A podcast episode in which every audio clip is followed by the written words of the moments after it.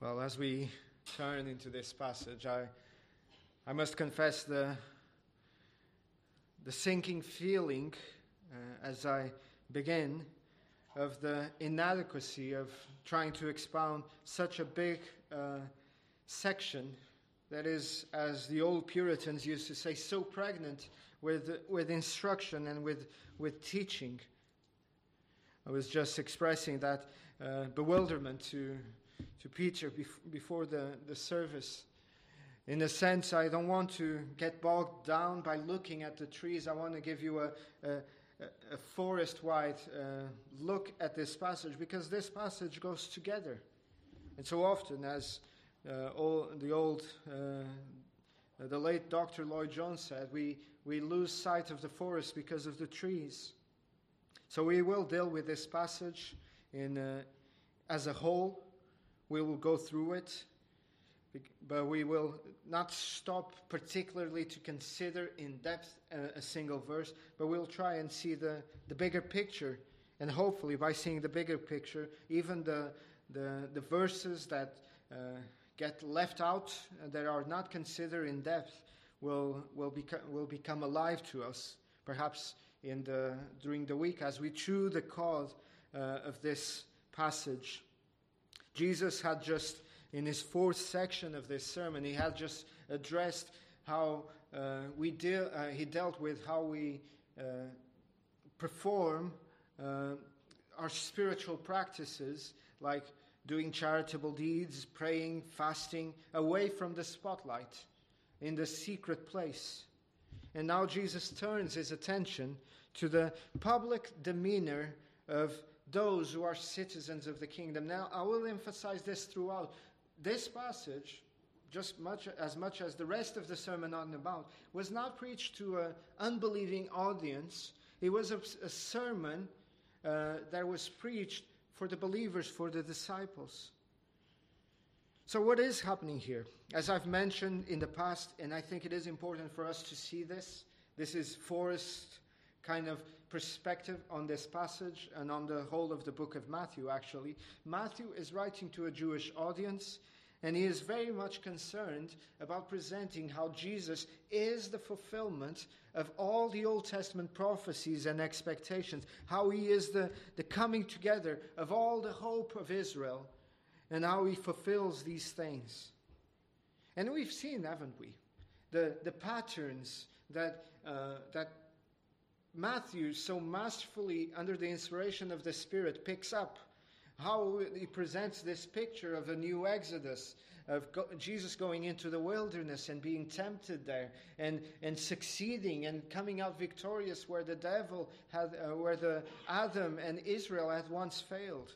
All of this is meant for us to see and to understand.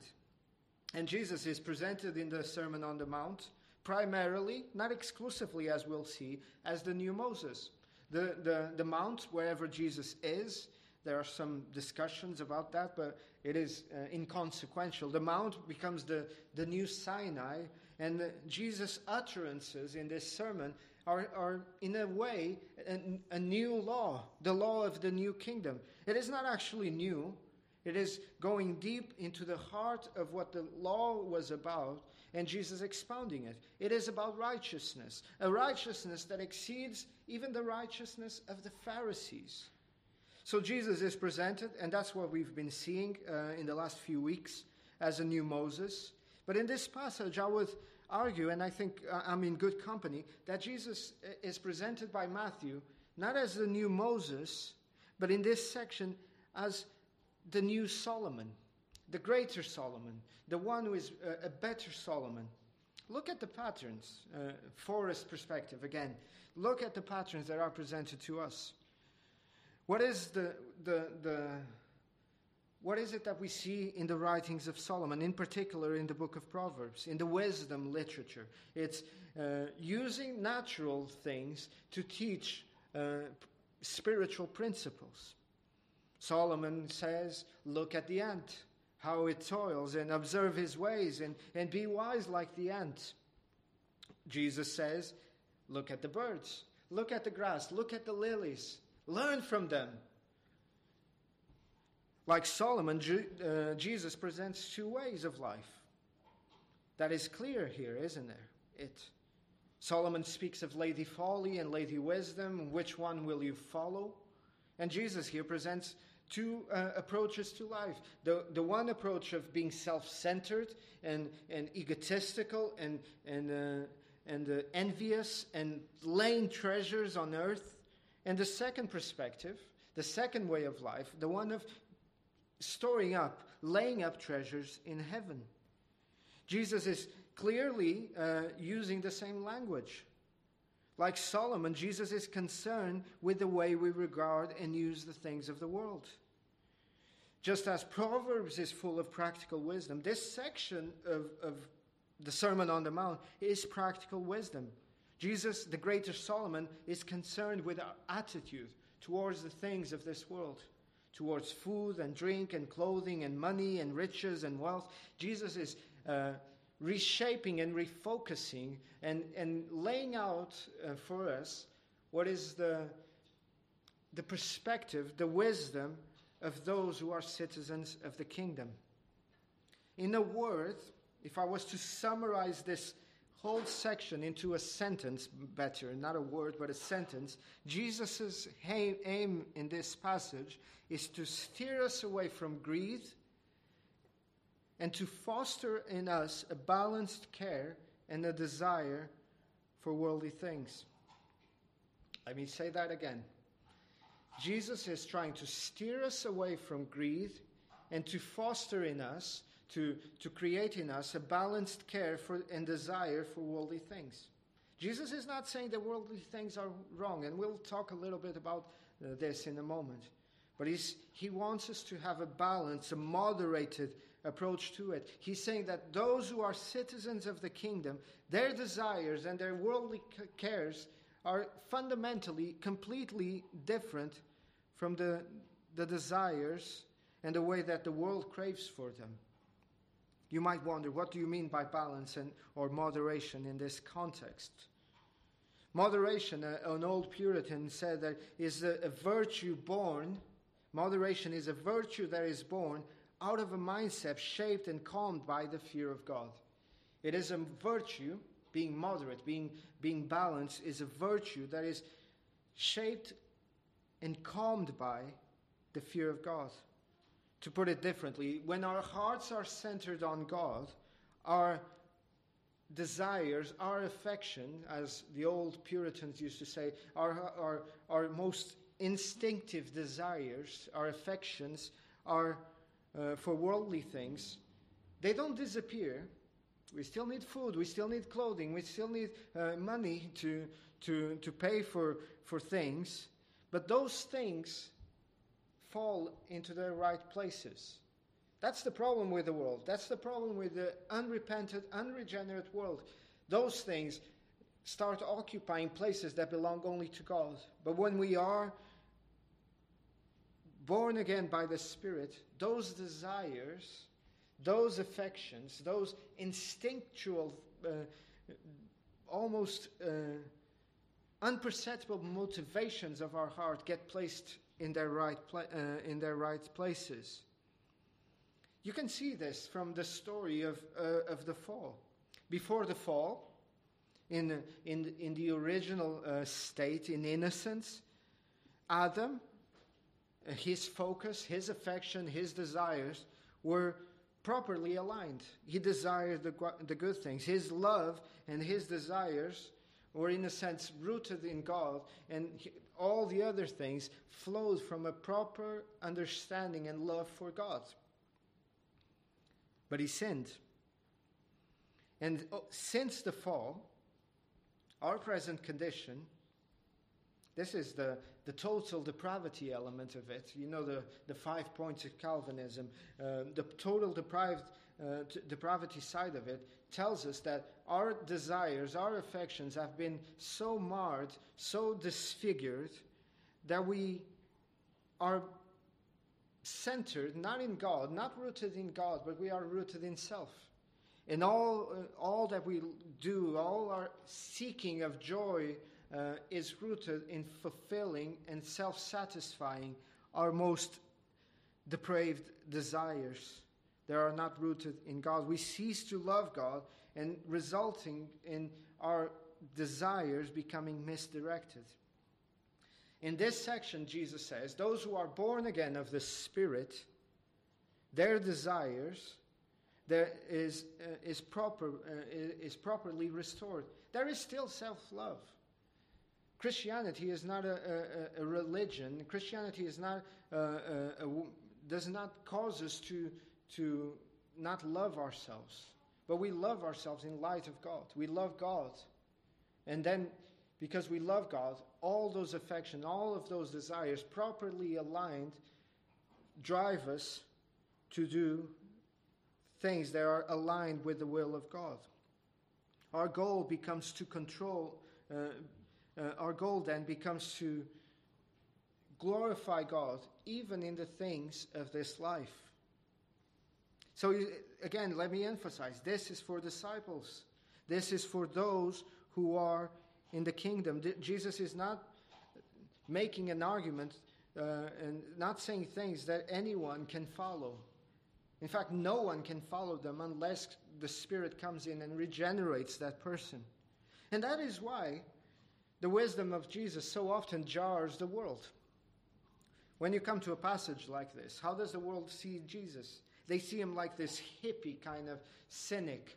Uh, oh, don't worry about those things. Go and, and, uh, and, and, and, and pursue, uh, and go into green fields, pursue butterflies, and this uh, almost 1960s idea of a hippie.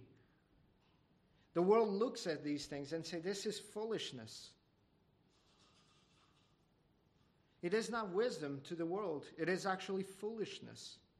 Look at the grass, look at the lilies, look at the, look at the, the, the sparrows and the, and the birds. But what is really true here is that Jesus is not speaking to them, Jesus is speaking to us. And the point of this is not to change our ways. This is part maybe important before we come to, to look at, at the passage a little bit more uh, in focus.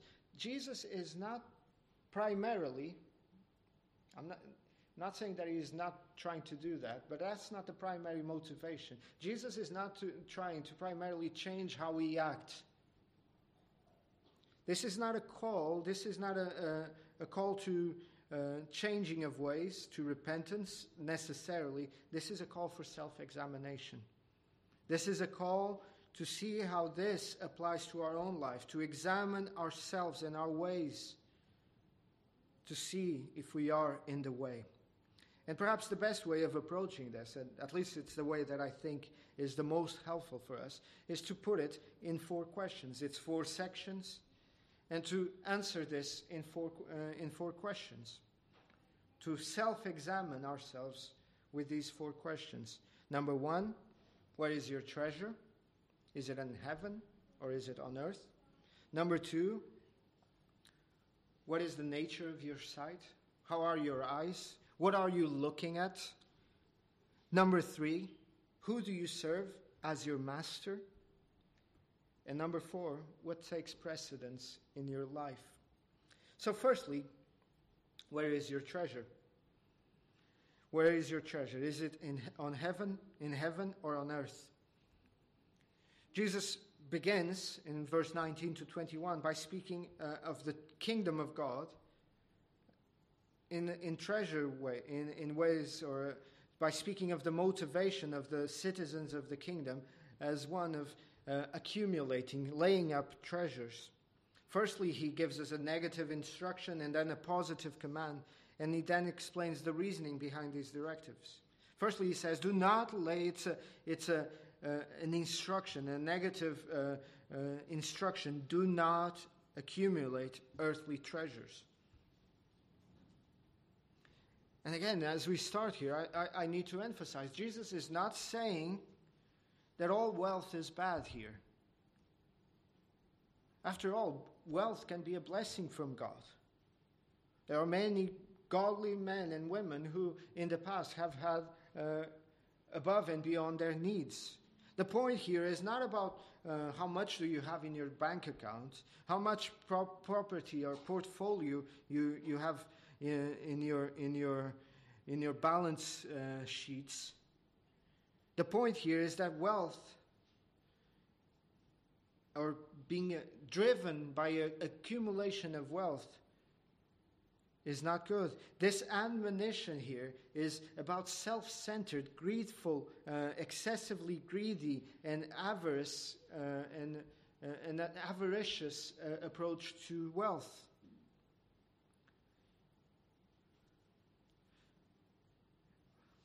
As I said, Scripture encourages us to be like the ant. What does the ant do? In the, in the spring and summer, the, the ant accumulates to, to face the harshness of the winter.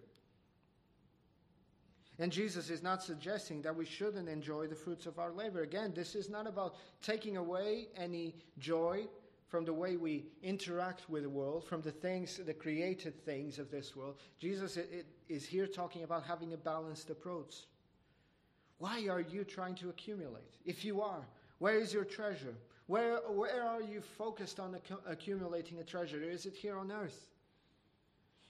You realize, that's what Jesus is saying. Do you realize that you come into this world with nothing? You come in naked and you go out naked. In, in, that in your coffin, a coffin, there will be no storage room for those earthly possessions. There is no storage compartment there.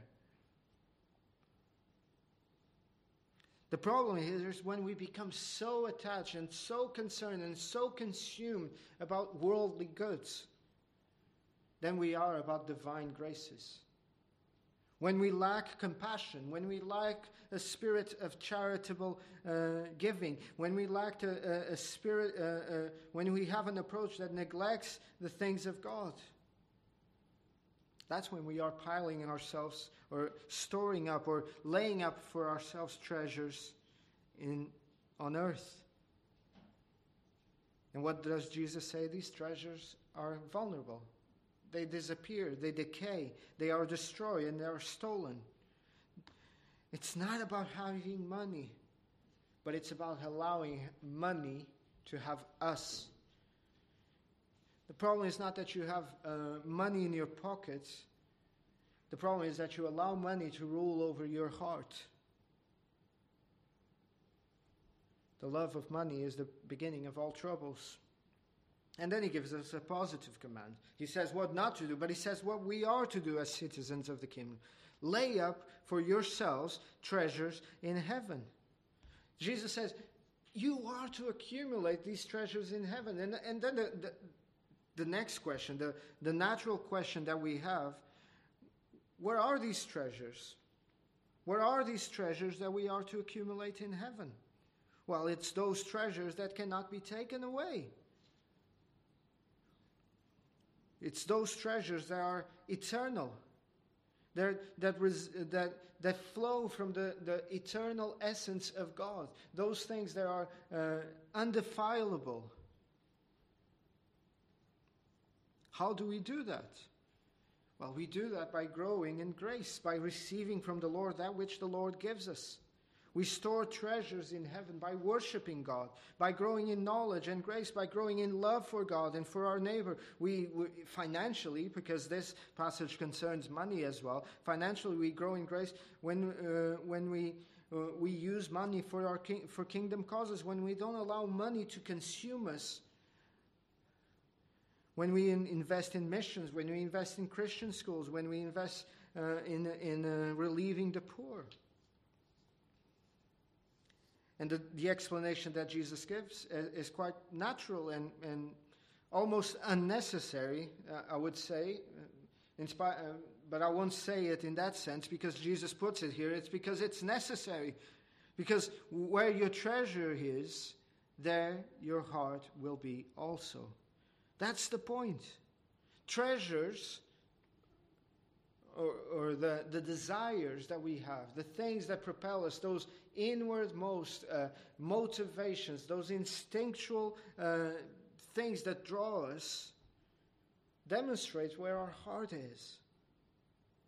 And the distinction between earthly and heavenly is quite clear.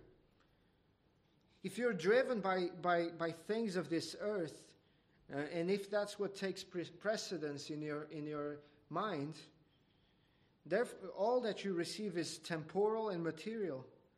But if you're driven by the treasures in heaven, they are eternal and spiritual.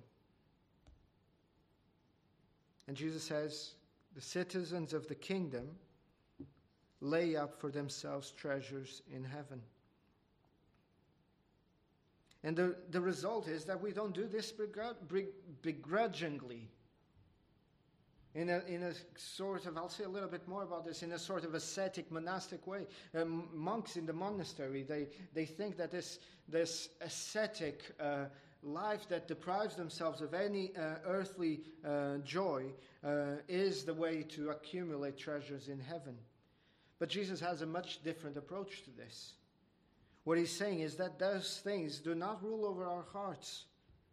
But as we, uh, uh, but, and that pursuing things of heaven doesn't take away the, our need and our enjoyment of things, but actually, as we pursue those things, that becomes the, our joy. Let me, let me put it this using uh, Jesus' uh, passage. Um, in uh, his third discourse in the book of Matthew, Matthew 13, as he is giving all those parables of the kingdom, he speaks of a man who found a pearl of great price. And he went out and he sold all that he had to buy that one pearl for the joy. He treasured that, that uh, pearl. It was the joy that, uh, that of that uh, pearl, of that treasure hidden in the field. It brought joy to the hearts uh, of, of those uh, figures in the parable. In the same way, the citizens of the kingdom, the, the children of God, the disciples of Christ, they have a correct perspective on these things, that we have joy as we pursue this thing, as we lay up treasures in heaven. Laying up treasures in heaven must and needs necessarily to involve and increase our joy in the God of heaven, not the contrary. We're not accumulating merit. The point here is not about accumulating merit. That's how this passage gets sometimes interpreted by, by uh, non evangelical uh, interpreters. The point here is that we are laying up not a bank account, uh, a, uh, uh, a, positive balance sheet in heaven of merit. We're accumulating those things. We're laying uh, treasures in heaven in the opposite way as we would lay treasures on earth. There are things that do not center on self. There are things that are centered in God, that magnify God. And the second question, as we consider the first is how are your eyes? Do they have light? That's the second question that we have here. How are your eyes? It's a profound question. Again, and it relates to the question of the heart. And in Hebrew uh, way of thinking, the heart and the eyes are virtually indistinguishable. Uh, it's not so much that Jesus is presenting something different here, he's going at it from a different uh, point of view imprinting in us the same idea, uh, just as much as in the third uh, part of this, or the third question. It, you, you read the, the Psalm 119 and you see that for the psalmist in Psalm 119, the heart and the, and the, the eyes are, are the same thing in, in many ways. It's about the inner motivation, it's about what propels our hearts, it's, it's, it's what uh, it moves us uh, to do what we do. But in the case of the eye, it's, it's slightly different because the eyes, uh, ancient Hebrews used to believe that the eyes had light. That's how the, the naturalistic way of looking at things, that the eyes had light, and, and the more light you had, the more you saw.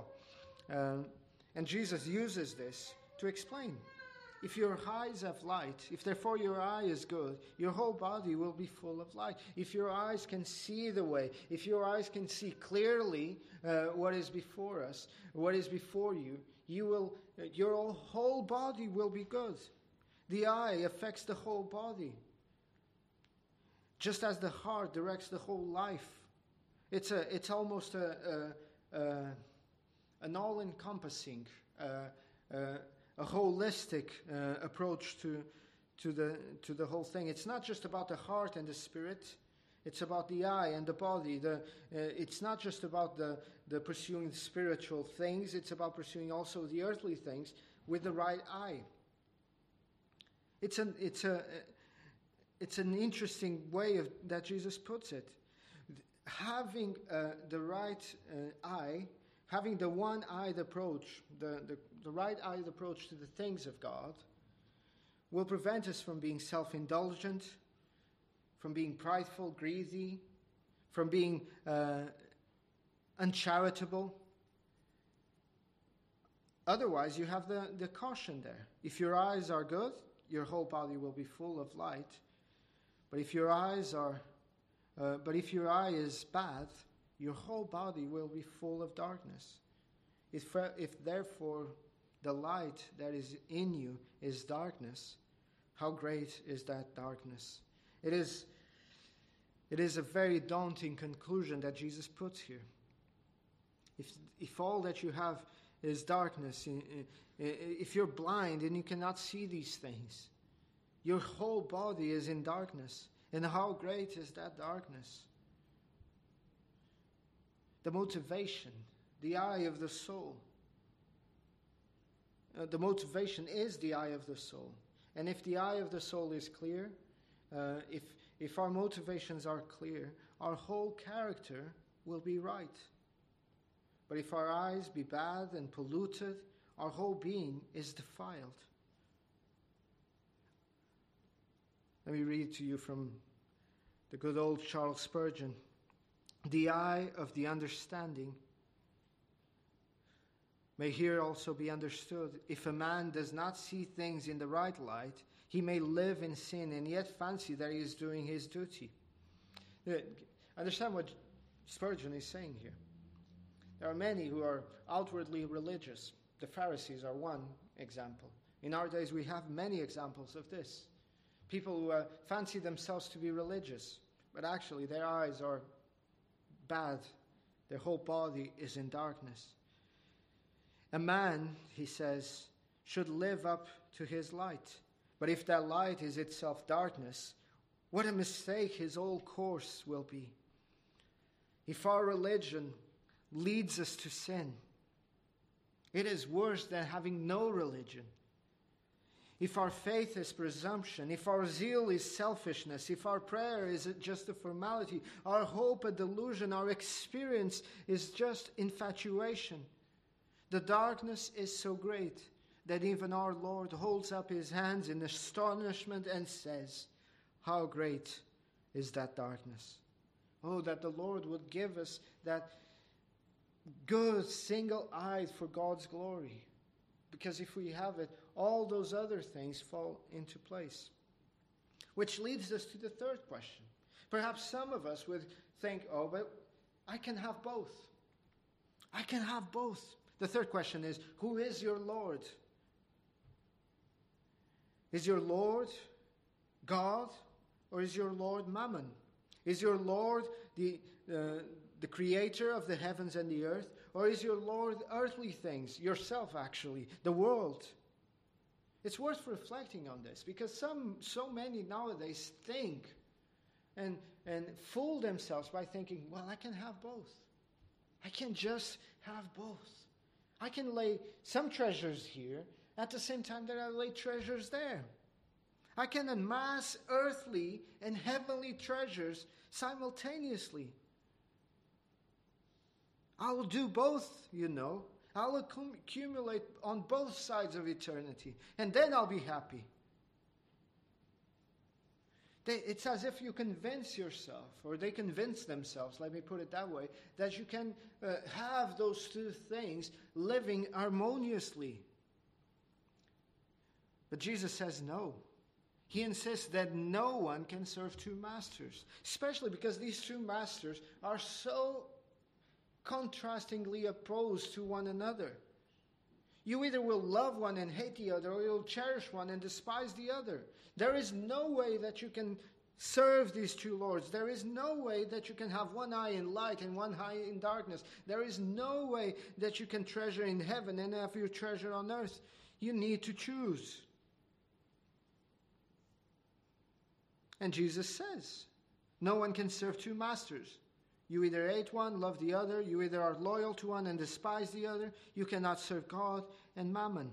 Jesus here uh, almost personifies the concept of wealth.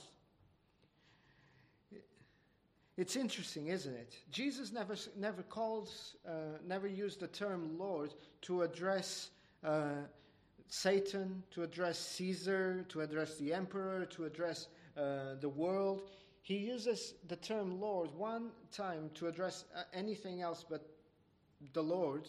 Uh, he uses it one time to address riches, mammon, to address uh, unrestrained seeking of wealth. And he personifies this.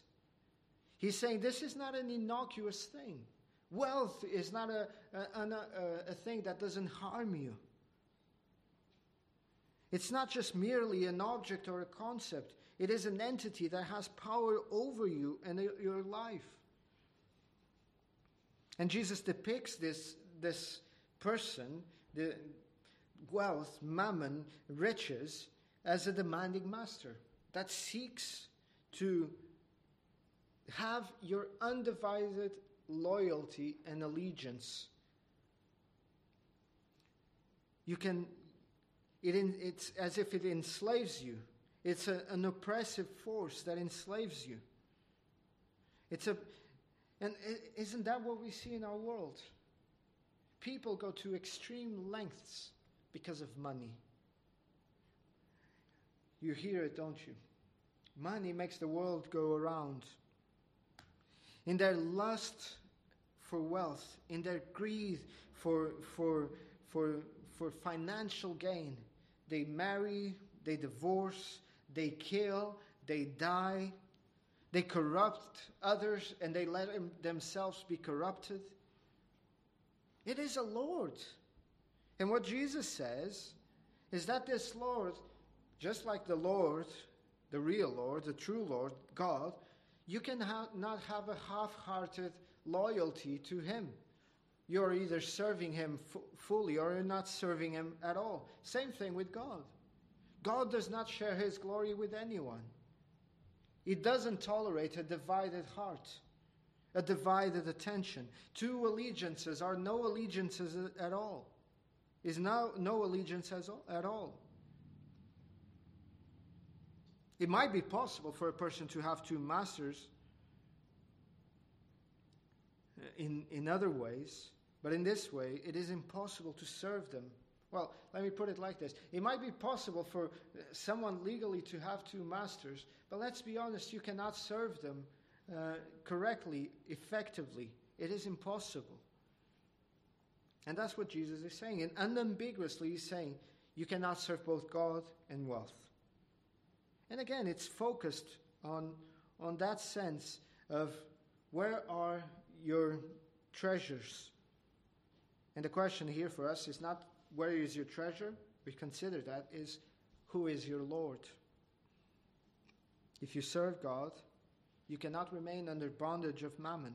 But if your actions demonstrate that you're actually under the bondage of mammon, of wealth, that's your Lord. And if you are a slave to mammon, you cannot serve God. Even if you could pledge allegiance to both at the same time, it would be futile. God and love for wealth and earthly treasures will never agree. You can either leave, live for this world or you live for the next.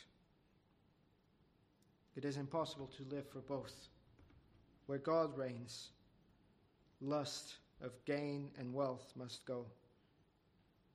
But in teaching these truths, what God, what Christ is trying to do is to shape, as I said, what Christ is trying to do uh, for us is to shape our desires, our affections, our, our motivations.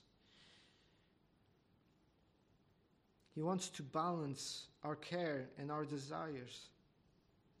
There is nothing, nothing wrong with uh, enjoying things of this world, enjoying a nice plate of food, enjoying uh, uh, the, the things of this world. It's when they take up our full, uh, undivided attention. It's when they become our masters. that we are wrong. So Jesus, I'm not advocating here, and I don't think Jesus is as well, uh, advocating for a monastical kind of living. Let's live like monks. He's also not advocating for a, some, uh, a mistake that the Gnostics in the first century used to make. For the, for the Gnostics, everything that was spiritual was good, and everything that was earthly was sinful and bad. This uh, manic um, uh, understanding of, uh, of this earth bad and spiritual spirit good. They went to such an extent that, that they started denying that Christ came in the flesh. That's, that's Second John for you. Second John deals with a lot of this. They were so preoccupied with this idea that everything that is earthly is bad that they denied that Christ came in the flesh because Christ could not have come in the flesh because flesh is bad. No, flesh is not bad. And the things of this world are not bad because they were created by God. Paul goes even further, he says, Every created thing, every creature of God is good. 1 Timothy 4, verse 4. And nothing to be refused uh, is to, uh, nothing to be refused if it's received with gratitude.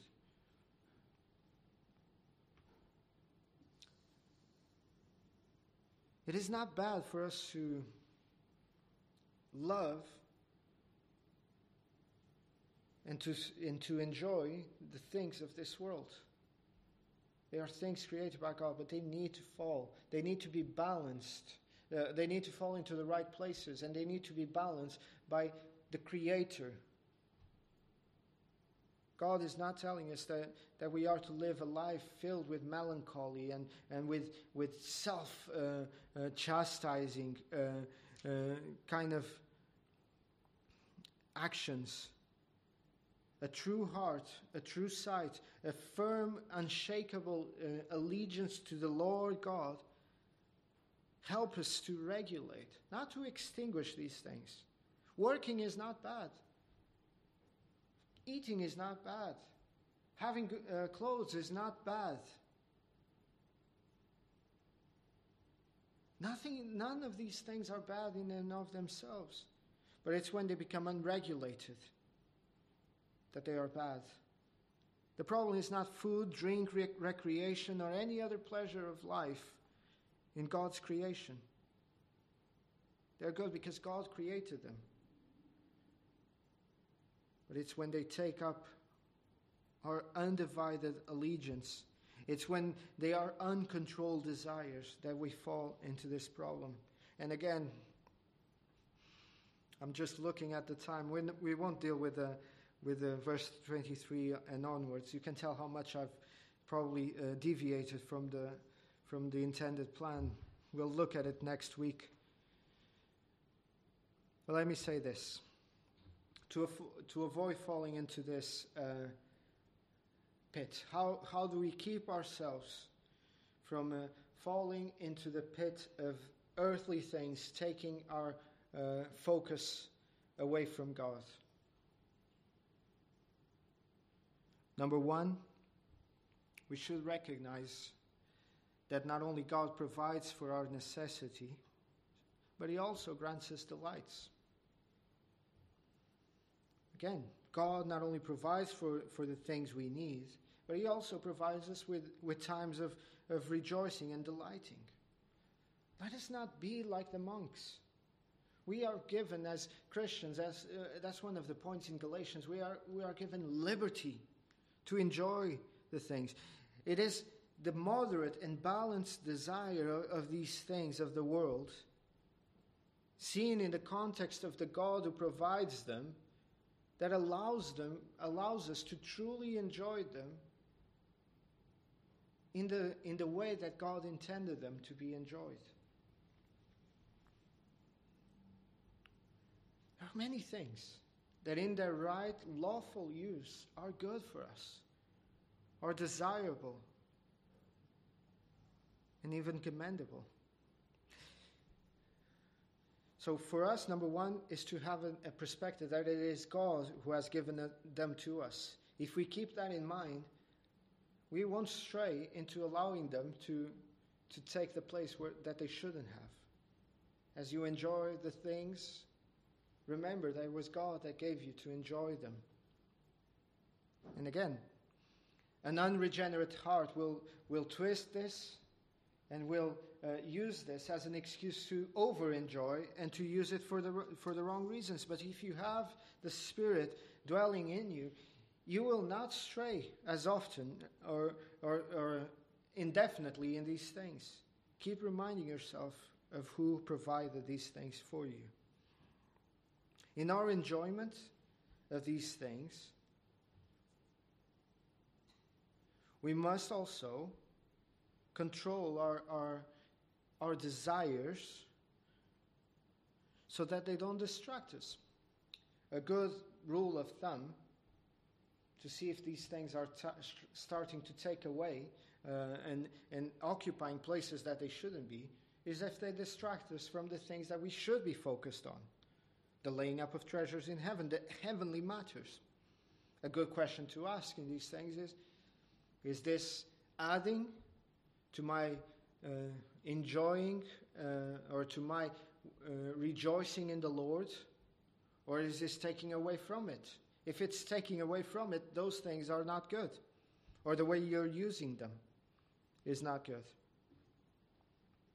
Because our primary joy, our pri- primary goal, I realize I'm sounding very much like a, uh, uh, an American preacher that, that, that sometimes emphasizes too much uh, seeking joy uh, and, and rejoicing um, in the Lord. But this is just good old Puritan theology.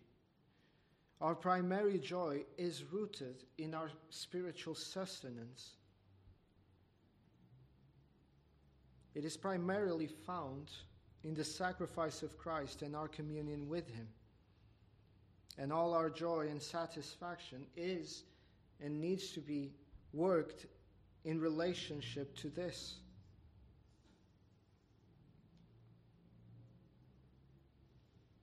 In simpler terms,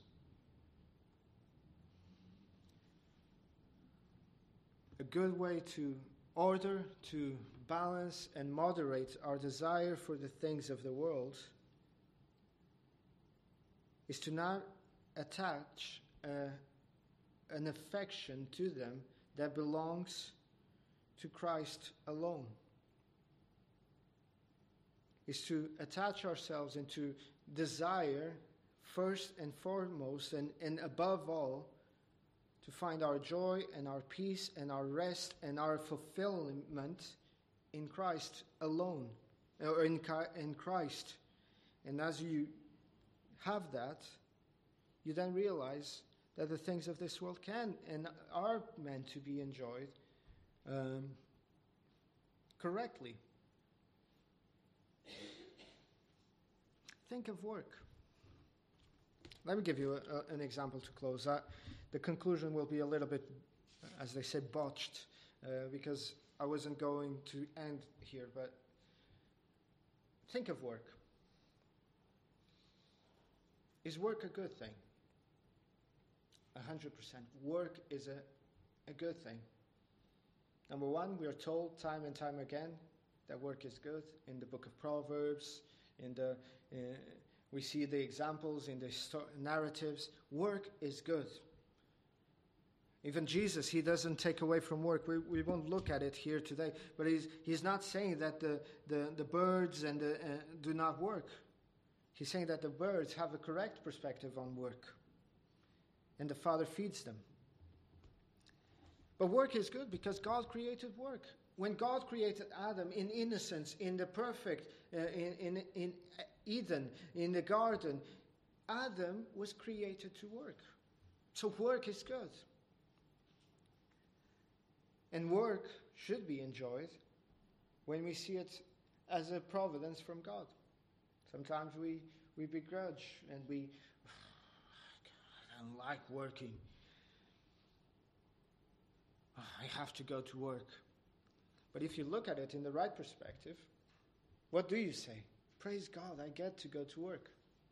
Praise God, I get to, to be uh, active. Praise God, I get to earn uh, the money that I need. And in fact, the work that I have is God providing uh, for me. So, in, in a, in, a, in a very real sense. It's God providing for me the food that I need. But so often in this world, what happens?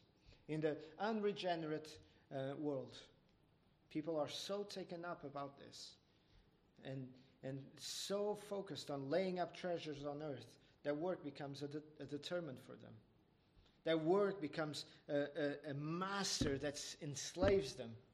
It's the pursuit of wealth, it enslaves them, or it's the pursuit of power and status. They want to climb that greasy pole up to the top so that they get to tell people what to do. When they actually, what they don't, don't actually realize is that even when they get up there, it's that master in control of them, that it's telling them what they need. And Jesus says, have a correct perspective on these things. Believers, we are to see these things as, as a blessing, as I get to do this. And when we see that, all our affections, all our cares are correctly moderated. And as we'll see next week, anxiety is taken away. But that's for next week. Let's, let's pray. Our gracious God, as we look at a passage like this that peers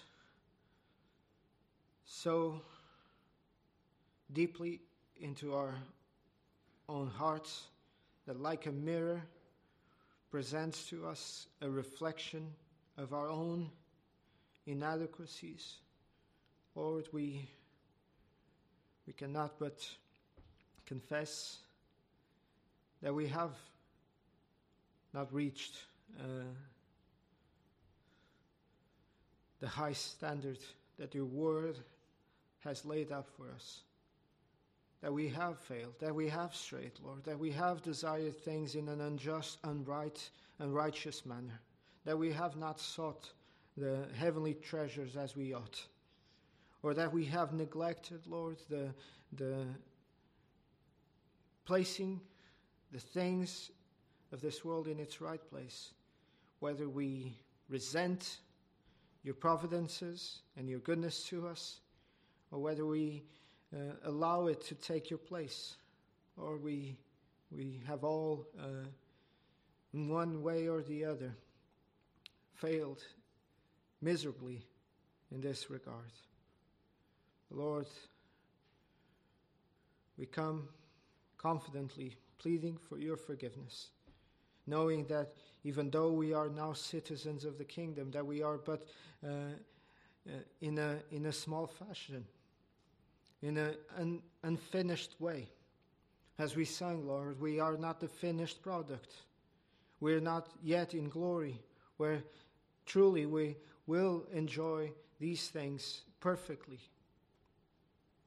But in the meantime, Lord, we plead for your forgiveness. We ask, Lord, that you would continue the good work, that you would uh, lead us to that new creation that you will uh, finally finish in glory, where in heaven we will lay our crowns before you. But, Lord, that you would further regulate and moderate and balance our view of these earthly things, that we would lay up treasures in heaven, that we would grow in the graces, uh, uh, divine graces that you have called us to grow, that we put, would put away, Lord, those things that are not in accordance with your will. Oh Lord, yet again we bring ourselves before you, seeking to be transformed by your word praying, Lord, that you would do so. In Jesus Christ's mighty name we pray.